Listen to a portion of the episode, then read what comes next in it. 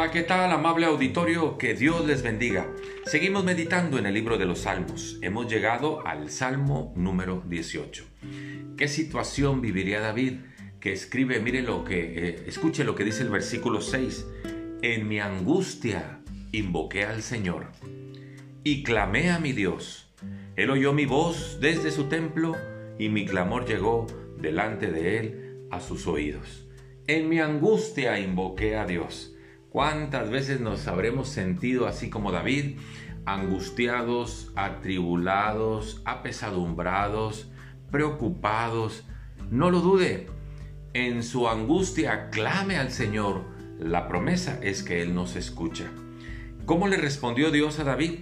Dice el versículo 16, envió desde lo alto, me tomó, me sacó de las muchas aguas, me libró de mi poderoso enemigo y de los que me aborrecían, pues eran más fuertes que yo. Me asaltaron en el día de mi quebranto, mas Dios fue mi apoyo. Escuche, fue liberado David de aquella angustia. Dice que envió ayuda de lo alto, fue tomado, fue extraído de las muchas aguas, fue librado del poderoso enemigo, de todos los que le aborrecían. Y dice, el Señor fue mi apoyo. Ahí está el Señor. Jeremías lo dijo de otra forma: clama a mí y yo te responderé y te enseñaré cosas grandes y ocultas que tú no conoces. Pero hay que clamar a Dios, hay que buscar el rostro de Dios. Cuando usted se siente afligido, angustiado, atormentado, clame al Señor. El Señor ha prometido escuchar y librarlo. El Señor Jesús lo dijo de otra forma. Él dijo: pidan y van a recibir. El pedir es el orar, el buscar la ayuda de Dios.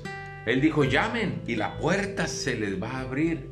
El Señor dijo, busquen y van a encontrar.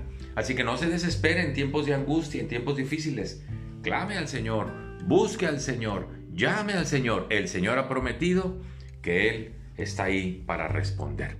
En la primera carta de Juan, en el capítulo 5, dicen los versículos 14 y 15, y esta es la confianza que tenemos en Dios, que si pedimos alguna cosa conforme a su voluntad, Él nos oye. Y si sabemos que Él nos oye en cualquier cosa que pidamos, sabemos que tenemos las peticiones que le hayamos hecho. Qué bueno que David estaba en angustia y nos enseña una lección de que cuando clamamos, Dios nos oye. No espere a estar en angustia, busque a Dios en todo tiempo, fortalézcase siempre en la presencia del Señor, porque el Señor está ahí y nos quiere ayudar, nos quiere socorrer.